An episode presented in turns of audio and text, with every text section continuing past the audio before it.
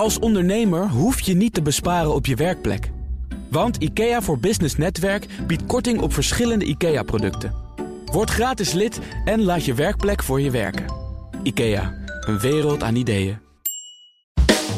CMO Talk, de podcast. Marketing bekeken vanaf het hoogste niveau. Iedere maand verrassende en inspirerende gesprekken. Geleid door Klaas Wijma.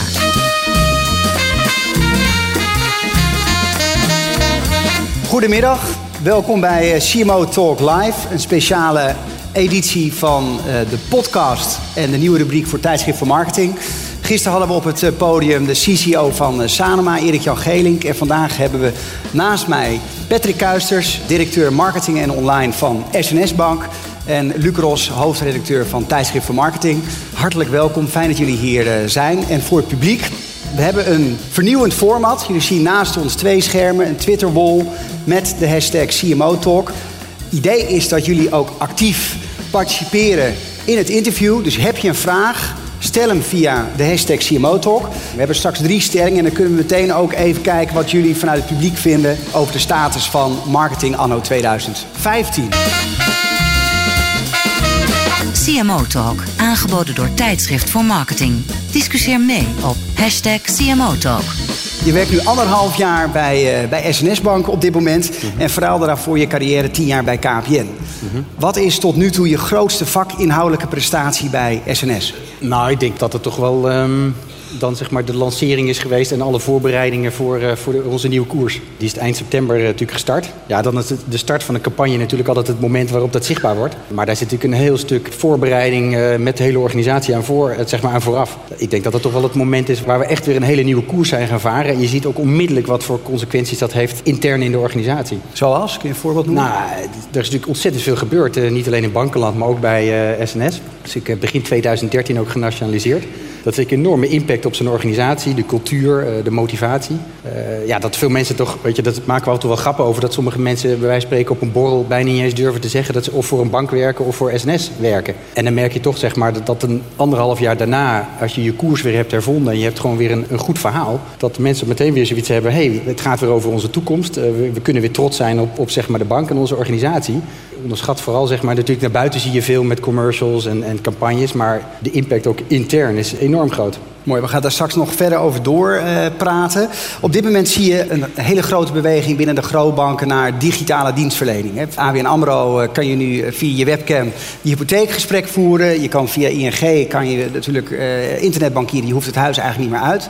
Grote dienstverlener op dat gebied. En SNS kiest voor een hele andere koers. En jullie openen juist weer in de regio winkels. Want jullie kiezen voor menselijk contact. Is dat nou op lange termijn houdbaar? Ja, het is heel grappig. Daar hebben we de laatste tijd heel veel discussies over. Ook, je, je merkt natuurlijk dat de buitenwereld, de grootbanken ook heel veel kantoren aan het sluiten zijn. Het grappige is wij praten eigenlijk al uh, intern. Nou, nogmaals, ik ben er anderhalf jaar. Maar in de organisatie praten we eigenlijk al een paar jaar niet meer over kantoren. Waarom? Dat wij eigenlijk in de periode 2007-2008 heeft SNS eigenlijk al de stap gemaakt van kantoren naar winkels. Er zijn heel veel kantoren gesloten. Dan zijn we echt gewoon in het straatbeeld. Moet maar eens opletten waar SNS winkels zijn. Ja, die, die staan gewoon in de straat. En daarnaast is een blokker of een kruidvat. Uh, het, we hebben eigenlijk de slag van kantoren naar winkels al gemaakt. Dus heel veel discussie die nu ook Wat ziet. maakt het dan dat het een winkel is? Kijk maar naar de vierkante meters. Ik, bedoel, uh, ik was een paar maanden geleden ook nog een keer in Vriezenveen. Nou, dat is niet zo'n heel groot dorp, maar heeft best wel een regionale functie. Daar was een ABN AMRO, daar was een Rabobank en er zit een SNS-winkel. En ik geloof binnen een tijd van twee weken was en de Rabo en de ABN uh, daar weg. Ja, dat, als je naar die kantoren kijkt, dat waren ook geen echt... Ja, zoals wij allemaal nog denken over bankkantoren, zeg maar met twee, drie verdiepingen... Uh, waar veel mensen werken, allemaal aparte vergaderzaaltjes, een balie. Ja, een winkel, bij ons, dat betekent gewoon... Uh, ja, een winkel, dus 90 vierkante meter. Er zit iemand voor in de balie en er zijn één of twee spreekruimtes en dat is het. En je komt er naar binnen en je kan een hypotheek scannen. Werkt het dan ja. zo als een winkel? Ja, een van de dingen, die, de consequentie is ook overigens, en daar hebben we af en toe nog best discussie over met klanten, dat bijvoorbeeld de kasfunctie is daar verdwenen. Dus je kan niet zomaar met uh, 1000 euro binnenlopen en zeggen: mag ik dat hier storten? Dat, ja, die stap hebben we al gemaakt. Waar ik een beetje naartoe wil is dat wij zeg maar dat, winkel, dat winkelconcept wat we hebben, is eigenlijk al zo veel efficiënter dan wat wij vroeger hadden met kantoren. En daarbinnen werken wij voor een heel groot deel binnen de formule ook met uh, franchise. De helft van onze formule is zijn franchisers, zijn eigen ondernemers. En die betekent ook natuurlijk binnen zeg maar, een, een afspraken die we met ze hebben. Maar eigenlijk ook gewoon ja, voor eigen rekening, voor een eigen omzet moeten draaien, eigen ondernemerschap. Even terug naar mijn vraag. Hè. Dus de digitalisering van het bankenlandschap, digitalisering van dienstverlening. Jullie kiezen voor een andere koers. Nou, daar komt ook kritiek op, hè. ook vanuit concurrenten. Ja, dat is gewoon niet houdbaar. Mensen willen niet meer naar buiten, naar een bank om daar ja, een financieel product af te nemen of een advies te krijgen. Die willen dat gewoon thuis lekker achterover op hun smartphone of device onafhankelijk doen. Hoe zie je dat? Ja, deels zit er natuurlijk wel wat in. Alleen de vraag is het allemaal of-of. Het wordt nu een beetje gedaan alsof zeg maar, wij dan discussie zouden moeten hebben. Zijn winkels aan het openen, zijn wij dan niet aan het investeren in digitalisering? Dat is natuurlijk onzin, dat doen wij ook. Als wij aan de klanten vragen, zeggen ja, wij willen eigenlijk gewoon graag multichannel gewoon uh, met jullie zaken kunnen doen. Dat betekent dat we een winkel binnen kunnen lopen, maar ook daar zaken online willen doen. Ook mobiel bankieren. Dus wij investeren daar ook veel in. Ik denk alleen dat je continu met je kanalen wel met de tijd mee moet. Alsof we nu massaal winkels en kantoren moeten gaan sluiten, want anders kunnen, want de klant kiest alleen voor digitaal. Ik denk dat we gewoon moeten leren dat de klant beide wil. Het is ook bijzonder dat er heel veel internet, zeg maar, uh, bedrijven ook winkels openen. Blijkbaar ook een behoefte is voor klanten niet alleen internet te shoppen, maar ook ergens fysieke spullen op te halen, of een winkel binnen te lopen. Dus ik geloof toch wat meer in ja, dat multichannel, omnichannel denken. Alleen je betekent dat al je kanalen wel met de tijd mee moeten. Dus ook je kantoren en je winkels. Nou, in dat kader met de tijd mee. Ik zie net Edwin Cornet op Twitter. Worden SNS-winkels in de toekomst ook door robots bemand? Nou, dat, dat zie ik niet gauw gebeuren. Nee. Bijzonder is dat persoonlijke contact. Heeft deels misschien ook al een beetje te maken met de doelgroep. Daar hebben we het eigenlijk nog niet zo over gehad waar wij voor kiezen. We hadden het, als we het hebben over normaal bankieren. Dat komt ook omdat we met de SNS echt bewust kiezen voor wat wij dan noemen de gewone Nederlander. Wij zijn geen internationale bank. Wij, wij doen eigenlijk niks met grootzakelijke markt. Wij hebben ook geen preferred banking, geen private banking. Dus wij zijn gewoon een hele gewone retailbank. En we richten is ons op het gemiddelde gewone publiek van Nederland. Maar als je even gaat kijken, die, die hebben bijvoorbeeld 15.000 tot 20.000 euro spaargeld. Dus daar hoef je ook geen hele ingewikkelde beleggingsproducten voor te bouwen. Zijn die mensen die in die winkel staan, zijn dat nou meer winkelmedewerkers of echt nog wel bankemployees? Ik kan me mhm. voorstellen dat je voor een winkel ook iets anders verwacht. Dan type benadering van de klant. Mensen komen er op een andere manier binnen. Ja, dat zijn natuurlijk nog steeds wel mensen die een advies moeten kunnen geven. Ik denk voor in de winkel zijn dat mensen die gewoon kunnen helpen met... jij, er is met mijn pas aan de hand of ik wil een, een rekening openen. Als het wat complexere producten worden... Ja, dan heb je natuurlijk vaak weer een financieel adviseur nodig en die zit daar ook. Dus dat echt gaat over je hypotheek dan is het niet, wordt niet door de winkeladviseur geholpen voor aan de balie. Dan wordt het op afspraak geregeld. Maar je ziet wel een splitsing tussen echt meer complexe producten en ja. een beetje je dagelijkse bankproducten. Je noemde net al, Patrick, jullie nieuwe positionering. Daar wil ik eigenlijk graag wat meer over horen. Mhm. Eh, jullie claimen als bank om bankieren weer normaal te maken. Nou, dat is nogal een claim. Ik zie ook op Twitter een vraag over, nou, eh, hoe maak je dat nou geloofwaardig? Wat SNS met een aantal andere grootbanken, eigenlijk de grote financiële instellingen de afgelopen jaar, we komen uit een enorme crisis, de grootste crisis in 20 jaar, wordt ook wel gezegd. Hoe zorg je nou voor die geloofwaardigheid? Dat is hard werken. Ik bedoel, wij zeggen intern ook wel, uh, grappig, want we zijn nu net begonnen een paar maanden. Ik zeg, we zijn ook succesvol begonnen. Dan kunnen straks nog over hebben. Want we zien echt wel beweging. dit is geen sprintje trekken, dit is een marathon. Ook voor het bedrijf. Dat betekent dat je continu weer moet bewijzen met je nieuwe dienstverlening, met je proposities waar je mee komt, de wijze waarop je met je klanten omgaat, dat je echt gelooft in het feit dat je een normale bank wil zijn. Dat zijn we niet vanaf dag één. Weet je, dat, dat, is een, dat is een proces waar je als organisatie erheen moet en continu aan moet werken. En dat is, dat is best een kluif. Gaan jullie ook over dat proces zelf communiceren? Ja. Want ik kan me heel goed voorstellen dat dat nou juist is waar mensen wat van willen weten. Om een voorbeeld te noemen, we zijn heel actief aan de bak gegaan ook met onze community. Daar zaten begin van vorig jaar, ik denk zo'n 3.000 tot 4.000 uh, klanten in in de community. We hebben ze echt actief uitgenodigd en we zitten inmiddels denk ik op 13.000, 14.000 binnen een jaar. Dus het is echt gewoon verdrie, viervoudigd. Uh, er zijn er echt nu een jaar heel serieus mee bezig om ook die signalen op te pakken en ook een klanten van denk met ons mee. Dat is voor ons ook natuurlijk weer leren, want je moet eens weer kijken, joh, wat durf ik daar te vragen? Wat durf ik daarin te gooien om ook klanten te vragen mee te denken? We krijgen ontzettend positieve reacties. Dat is heel bijzonder. Toevallig sprak ik vandaag, dus bij onze community manager een jaar binnen. En de mensen in de community wisten dat ze een jaar binnen was. Dus ik kreeg gewoon bloemen en ik kreeg gewoon kaartjes van mensen in de community. Het is ook wel een beetje een teken van het feit dat je daar echt wel een snaar raakt bij mensen. Dat ze mee kunnen en, mee kunnen praten en denken. Oké, in het verlengde van deze discussie wil ik eigenlijk de eerste stelling is... reclame moet bewijzen, niet beloven. In het verlengde van de geloofwaardigheid van jullie positionering. Wat vindt de zaal daarvan? Kijk, 75 procent. daar ben ik het mee eens. Uiteindelijk heeft reclame natuurlijk ook alweer rol om dingen te beloven. Maar ga alsjeblieft wel dingen beloven die je ook wel kan bewijzen en waar kan maken. In ons vakgebied denk ik is het wel een uitdaging binnen marketing. En we hebben het natuurlijk best wel een paar keer gehad over jongens, is het geen marketingverhaal? Dat vind ik dus een heel bijzondere uitspraak. Want dat betekent in feite dat als we niet oppassen in ons vakgebied, waar we eigenlijk zeg maar, als vakgebied binnen de organisatie heel dicht bij de klant zouden moeten staan, dat we dat dan snel afdoen als een marketingverhaal. Dat betekent dus in feite dat wij gewoon te makkelijk misschien dingen gaan beloven die we niet waarmaken richting de klant. En dat mensen dan gaan zeggen, ja, is het geen marketingverhaal? Ja, ik denk dat dat een nagel is aan de doodkist van ons vakgebied. Dus ik ben ervan overtuigd dat je het moet bewijzen. Alleen dat is heel hard werken. Nou, het verlengstuk van de bewijsvoering, denk ik ook wat belangrijk is. Het kwam ook terug uit de grote marketingagent, het tijdschrift van marketing, eind december. Authenticiteit, echtheid staat nog steeds op de kalender. Het is wel iets gezakt ten opzichte van vorig jaar. De geloofwaardigheid, de echtheid van de boodschap is denk ik cruciaal in die omslag. En hoe creëer je dat? Kun je een voorbeeld noemen, een concreet voorbeeld binnen de organisatie of binnen je team, wat dat harde werken dan is om die geloofwaardigheid te claimen? Twee dingen even zeggen. Eén observatie, zeg maar, wat volgens mij heel belangrijk is, wat ook voor ons geldt, is dat het verhaal van een heel normaal bankier ook heel goed bij ons als organisatie past. SNS staat voor de samenwerkende nutspaarbank, is eigenlijk opgericht ten nut voor de samenleving en voor mensen. Het is echt wel een bank die zijn roots kent, zeg maar, uit, ja, opgericht uit de maatschappij. Dat zit gewoon diep in het DNA van het bedrijf. Toch even naar de interne communicatie. Hè? Want de campagne is mooi, reclame is prachtig. Eh, Benny Joling, nou, leuke commercial. Alleen je moet die hele organisatie meekrijgen. Je moet de mensen meekrijgen. Nou, het helpt dan wat je aangeeft. Het zit in het DNA van het bedrijf. Maar kun je ons wat meer inzicht geven in het interne communicatieprogramma wat jullie hebben gedaan? Ik ben zo benieuwd, want ja, er zat heel veel angst in die organisatie. Grote crisis, nationalisatie. En hoe krijg je mensen dan weer positief en het geloof terug?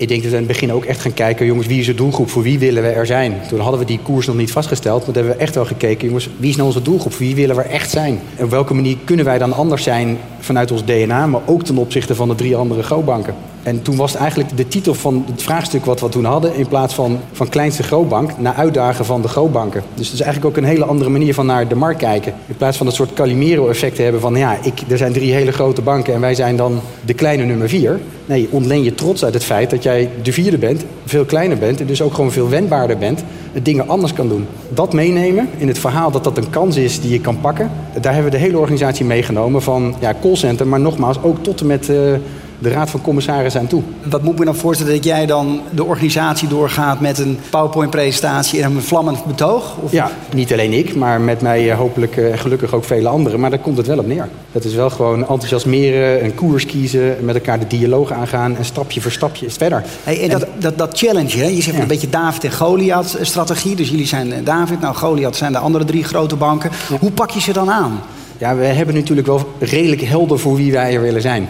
En als je tegen jezelf zegt, ja, we hebben klanten die gemiddeld 15.000 of 20.000 euro spaargeld hebben, of een hypotheek van 180.000 euro, ja, dan weet je al dat je je niet hoeft te richten op vermogend Nederland. Dan hoef je dus ook niet druk te maken over, ja, ik heb klanten met uh, 2, 3 ton en wat voor beleggingsadviezen moet ik ze gaan geven. Of ze hebben een hypotheek van anderhalf miljoen. Ja, dat is, dat is niet onze doelgroep. Dus we hebben ook echt aangegeven, we proberen echt te kiezen voor die doelgroep. En die vraag staat er ook, wat maakt een bank dan een normale bank? Ja, dan moet je echt op zoek gaan naar dingen die, die spelen in die doelgroep.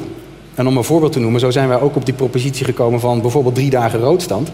Als je weet dat dit je doelgroep is, ja, dat is ook een doelgroep waar als het salaris, sommige mensen werken voor een grote ondernemer waar je keurig op de 21ste je salaris gestort krijgt. Heel veel mensen werken dat niet, werken bij een MKB-bedrijf, krijgen twee, drie later een salaris gestort. Uh, hypotheek gaat er wel af, energierekening, sta je twee, drie dagen rood. En huppatee, je betaalt meteen 10, 15 procent. Wie, wie, in jouw organisatie doet dit? Want eh, Pieter Zwart hè, van Coolblue, die zegt ja. wij hebben een glimlachmarketeer. Ja. Dus iemand die er altijd voor moet zorgen dat wij doen waar we voor staan. Namelijk de glimlach bezorgen op het moment dat we bezorgen. Nee, Waarom nee omdat het in de organisatie moet zitten. Als het één iemand wordt, dan gaat de rest van de organisatie denken... weet je, wat is jouw baan? Het moet echt in de, in de cultuur en in de genen en in de motivatie van de organisatie komen. Van praktische tips tot visie. Dit is CMO Talk. Even terug naar de grootbank, hè, dat uitdagen. Want je positioneert je als challenger. Wat ik toch nog niet hoor in mijn antwoord van... ga je dan echt die discussie aan? Want voel je je dan ook verantwoordelijk om die hele bankaire sector een schop te geven... en te zeggen van nou jongens, we hebben geleerd van het verleden... maar ook ABN, ING en de andere banken, kom op. Wij nemen het voortouw en we gaan de boer op en we gaan het veranderen. Want ik hoor nog niet echt terug die challengerrol die jullie pakken. Je bent naar buiten gekomen met die campagne met Benny Joling vorig jaar. Uh, ja, dat roept toch reactie op, want jullie claimen in ieder geval een hele normale bank te zijn. Hoe reageren andere banken op, daarop? Kan je een mooie war story delen met ons? Nou, op zich, ik, ik wou dat ik er meer kon vertellen. Want ik, maar ik denk dat er toch een beetje dat Calimero-effect nog in zit. Ik denk dat nog steeds het gevoel is van ja, SNS is klein. Weet je. Het grappige is, we hebben een hele hoge naamsbekendheid. Die is uh, echt op het niveau van ja, de drie uh, grootbanken, zo rond de 95 procent. Maar als je kijkt naar ons aandeel, bijvoorbeeld in betalen, we hebben een kleine 5 procent marktaandeel. Dus het marktaandeel in betalen staat echt in redelijk schril contrast met wat wij hebben aan naamsbekendheid in, in die markt. 90 procent van de betaalmarkt, ja, die ligt bij die andere drie banken. Dus er ligt ook relatief weinig aanleiding om dat overstappen echt aan te gaan jagen. Ja, en voor ons is dat dan denk ik een, een kans. Uh, en jij vroeg net ook een beetje waar wil je dat ermee gaan aanjagen? Nou, ik, ik denk dat het overstappen, want het is echt niet ingewikkeld. Er is een goede overstapservice. Overstappen kan makkelijk en het is de moeite waard. En ik denk dat wij dat echt willen gaan aanjagen. Dat doen we nu nog niet, maar dat gaan we wel doen. Uh, benieuwd naar wat SNS heeft geleerd van innovatieve challengers binnen en buiten hun branche. Ja, die kan ik op twee manieren interpreteren. Innovatief als in ja, heel innovatiegericht uh, met nieuwe initiatieven komen. Daar zeggen wij tegen onszelf wel, jongens, wij, zijn, wij moeten echt een, een, een smart follower zijn. Weet je, gezien ons formaat. Ik denk niet dat wij de eerste zullen zijn met volstrekt nieuwe innovaties. Maar ik denk dat wij wel heel snel moeten zijn met dingen gewoon makkelijk simpel maken voor onze doelgroep. Neem knap hè, binnen de branche. Nieuwe ja. bank groeit puur vanuit service design gedacht. Uber eenvoudig. Bieden nu ook een, een, een, zakelijke propositie aan. Je ziet nu dat ZZP'ers massaal overstappen naar die bank. Hoe komt dat binnen binnen SNS? Knap is natuurlijk een mooi voorbeeld van de andere challenger. In die zin een beetje vergelijkbaar dat wij ook graag de markt willen opschudden. Het enige voordeel wat wij natuurlijk hebben met SNS... dat wij natuurlijk een historie hebben en een bepaalde naamsbekendheid. En we hadden het net een beetje over die doelgroep. Die doelgroep is wel op zoek naar een bank die ze kennen, die ze vertrouwen, die er al langer is. Vroeger, weet je nog, met iSafe kreeg je misschien wel 4, 5 procent rente. Of misschien nog wel meer. Maar ja, je geld kan ook opeens weg zijn. Dus er zit ook een bepaald wantrouwen in ten opzichte van ook nieuwe spelers in bankenland. Ja. Uh, dat helpt klant denk ik nog niet. En dat is nu in ons voordeel. Maar dan even terug naar het innovatiedeel. Ik wil vooral niet de suggestie wekken omdat wij nou winkels blijven openen en daarin zitten. Alsof wij geloven in alleen maar winkels. Ik denk dat wij heel hard geloven in de digitalisering. En klanten die steeds meer zelf doen. En ik denk dat wij daar net zoveel op inzetten als die andere banken. Maar wel een evenwicht ook ja. met gewoon de mensen ja, het hebben van winkels. Ik wil graag even naar de volgende stelling. En de stelling is: over tien jaar bestaan banken niet meer. Banken die, bankier is dan een app van Google. Als jullie ondertussen stemmen, misschien een, leuk voorbeeld uit China. Daar heb je een vergelijkbare dienst als WhatsApp. Dat heet WeChat, onderdeel van Tencent. Dat is een overheidsorganisatie. Gigantisch groot. Wat het daar mogelijk is, die bieden een enorm hoge spaarrente. Op het moment ook dat je je salaris op een WeChat-rekening stort. Dat je samen uit eten gaat kun je dus gewoon virtueel telefoons bij elkaar houden en het bedrag naar elkaar overmaken om het verschil te delen. Of gewoon binnen de app aankopen doen en binnen een uur je scant een product. Binnen een uur binnen Shanghai heb je product bezorgd en betaald. Geen bank dat eraan te pas komt. Is dat een trend die jij ook in Nederland uh, voorziet? Nou, hier is al interessant denk ik wat hier uh, gezegd 64 procent. Daar ben ik overigens wel blij mee met dit... Uh, is toch bestaan wel, voor de bank. wel. Ja, maar dat ik dat zelf ook geloof. Ik heb ook natuurlijk een paar jaar in telecomland mogen lopen. Dan had je deze vraag ook kunnen stellen. Weet je, bestaan over tien jaar nog telecomoperators of uh, is dan alles over IP en... Uh, alles over de top en al die telecomaanbieders zijn allemaal verdwenen. Ik vind het heel goed om die vraag te stellen. En ik vind het een terechte vraag, want het is eigenlijk een appel aan de sector. Of het nou banken zijn of wat ik net noemde in de telecomsector. Om gewoon te blijven innoveren. En dit soort zeg maar, initiatieven ook niet te denken, hé, hey, dat, dat gaat wel over. Dat is volgens mij heel gevaarlijk als je denkt dat het wel overwaait. Ik denk dat het juist uitdagingen zijn om zelf ook gewoon te innoveren en heel snel te innoveren. Innovate or die, zou je kunnen zeggen. Ja, volgende vraag. In een eerder interview in Marketingtribune, volgens mij was dat begin dit jaar of in december, gaf je aan dat ook bureaus een uh, belangrijke verantwoordelijkheid hebben om bewijsvoering te creëren. Hoe, hoe zie je dat precies? Daar komt weer een beetje terug op, jongens. Reclame moet natuurlijk ook gewoon, dat, daar was ook een beetje topic, moet ook gewoon echt bewijzen. iets bewijzen en ja. niet alleen maar dingen beloven. Volgens mij zit het niet zozeer in reclame. Volgens mij is de opdracht aan een merk om zeg maar te bewijzen wat hij wil beloven. En je reclame is maar een uitingsvorm van het merk. Dus volgens mij moeten we gewoon nog een stapje terug. Dat betekent het feit dat je gewoon merken moet bouwen en continu met bewijsvoering moet komen die past met je belofte. Mijn boodschap was daar alleen. Ik denk dat bureaus daar een rol in spelen. Door niet alleen maar te denken dat ze, bij wijze spreken, een briefing krijgen om een campagne te maken voor een bepaalde propositie. Maar dat ze mee de regisseur zijn van het managen van het merk. En ik denk dat bureaus dan een grotere rol kunnen spelen, die ook groter en belangrijker is. Waardoor de discussie van bureaus niet zozeer moet gaan over: hé, hey, wat is nou de relevantie van reclame? Nee, wat is, wat is de relevantie van het merk? Ik denk dat je dan ook wat meer een betere effecten krijgt. Dat de communicatie ook heel goed aansluit bij het merk en ook de bewijzen. Dus ik denk dat bureaus daar gewoon ook een, kans hebben om ja, meer in de wereld van het merk te stappen. En mee te acteren ook in hoe het merk innoveert. Ik ben toch wel benieuwd naar hoe jij kijkt naar KPI's en meetbaarheid van marketinginspanningen. Welke KPI's zijn voor jou het belangrijkste om uh, aan te geven dat je op de juiste, juiste track bent, de juiste koers hebt ingezet? Waar we nu heel erg op sturen samen intern, dat is toch wel echt gewoon de, onze eigen funnel, onze eigen merkfunnel. dat deels natuurlijk ook geholpen. Die is alleen maar nog verbeterd zeg maar, in de periode dat we gingen nationaliseren. Ik weet niet of het nou naamse bekend is waar we heel veel profijt van hebben gehad. Maar ja, hij heeft dan wel geholpen. Maar je ziet bij ons dat de overstap zeg maar, naar merkoverweging en voorkeur die is heel erg groot. Dus ervoor zorgen dat wij heel goed snappen, jongens, waarom hebben wij zo'n grote afstap van merkbekendheid naar onze merkoverweging en onze merkvoorkeur? Dat is voor ons ontzettend belangrijk. Want zolang bij ons de overweging en de voorkeur op een laag niveau blijft en lager is dan ons beoogde marktaandeel, dan kan je blijven duwen en dozen duwen en actie voeren, maar dan ga je die wedstrijd niet winnen. Dus die merkfunnel voor ons managen en verbeteren is echt een enorme prioriteit. gelukkig, nou, dat is wel het mooie, want we hebben vorige week weer een nieuwe meting gehad dat we echt door onze nieuwe koers, dat je wel merkt dat het meteen uh, vruchten afwerpt. Dat Wat voor meting is dat geweest? Dat is gewoon onze kwartaalmeting die we doen uh, onafhankelijk. Zeg maar onze merkvoorkeur overweging ten opzichte van de andere bank in de financiële sector. En dan zie je nu dat wij de afgelopen kwartaal echt een significante stijging hebben eh, gemaakt op merkoverwegingen voorkeur. Wat is significant? Nou, dat wij, om een voorbeeld te noemen, onze merkoverweging zat op 9. Nou, dat is natuurlijk best een afstap als je merkbekendheid op, op 93% zit, dat je dan nog maar op 9% overweging zit. Want dan ben je dus eigenlijk een heel groot deel van je doelgroep kwijt. Nou, trouwens, conversie is natuurlijk wel de name of the game op het moment. Hè? Dus uh, de merkvoorkeur, dat is fantastisch. Ja. Dat zou stap 1 moeten zijn, maar... Daarom was ik er ook mee begonnen, dankjewel Luc. het gaat niet snel genoeg, blijkbaar. Dat is wel de volgende natuurlijk. Ik wilde vooral, als ik weer begin met conversie, hartstikke leuk, mooi conversie. Maar dit is voor ons wel een hele grote opdracht om weer relevant te zijn als bank. Echt te laten zien dat we een ander geluid hebben, onderscheidend durven zijn. Dat is wel de basis. Overigens ook met klanten. Dat er ook weer klanten merken dat wij anders met ze omgaan. Of je nou klanttevredenheid meet of NPS. Weet je, de metrics, allemaal fijn. Kies je eigen metric. Maar we zitten wel bovenop. Ook daar zien we weer dat we nu echt gewoon grote stappen aan het maken zijn. We zitten ook wekelijks bovenop onze NPS met klantcontact. Nou, daar zijn wij nu echt, daar komen we van ongelooflijk ver weg. En daar zijn wij ongelooflijk blij dat wij vorige week voor het eerst een, een positieve NPS hebben gedraaid voor een, een bank uh, een, soort uh, champagne momentje dat je een positieve NPS hebt. Ik hoop dat er een hoop mensen zijn die een veel positieve NPS hebben. Maar wij zijn in ieder geval net weer in positief uh, geland. Daar zijn we onwijs blij mee. En dan natuurlijk ook de metric naar jou. Hartstikke leuk, maar levert het ook wat op? Je conversie, in je sales. Zie je dat je meer klanten binnenkrijgt. En ook daar zien we beweging. CMO Talk. Discussieer mee op hashtag CMO Talk. Ik wil graag naar de laatste stelling. Banken investeren te veel in acquisitie in plaats van behoud van klanten?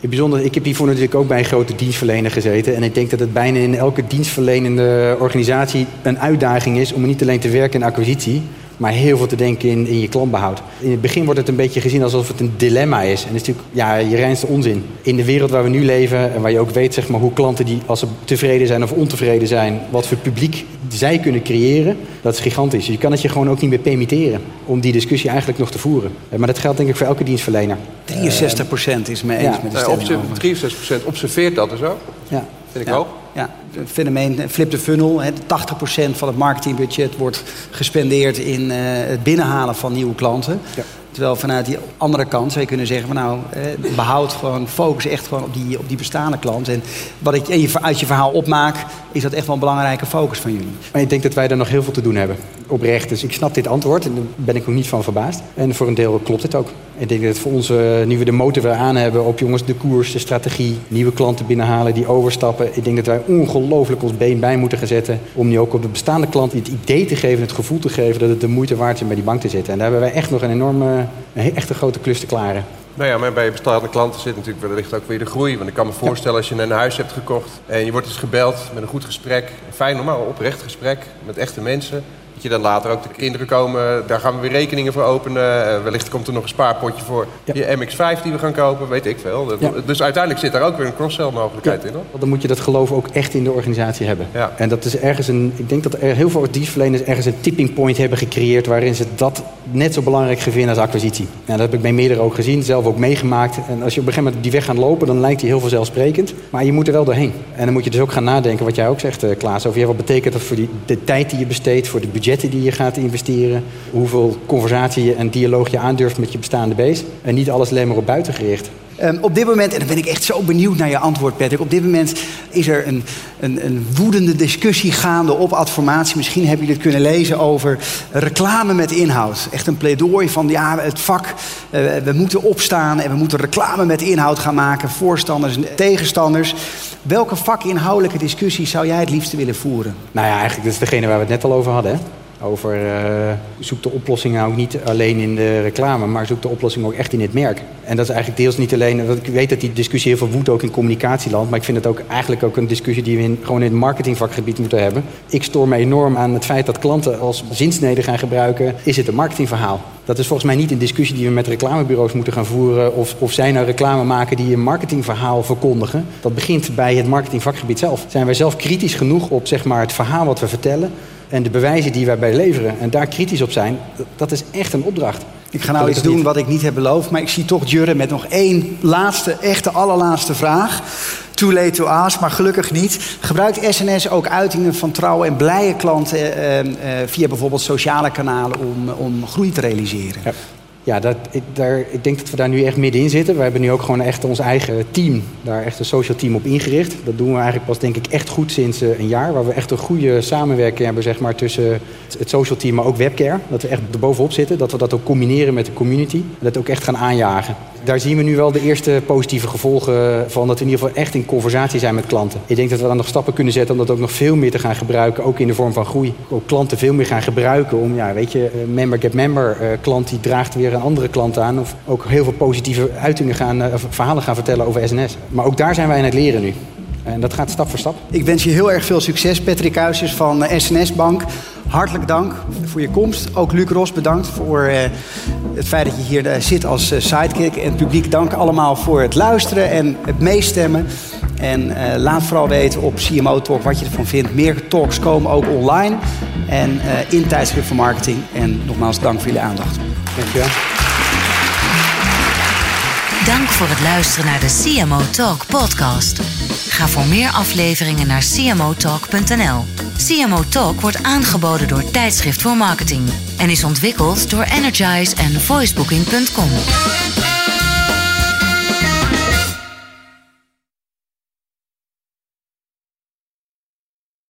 Een kleine update maakt een wereld van verschil. Daarom biedt IKEA voor Business Netwerk gratis snelle interieurtips en ideeën. Word gratis lid en laat je werkplek voor je werken. IKEA, een wereld aan ideeën.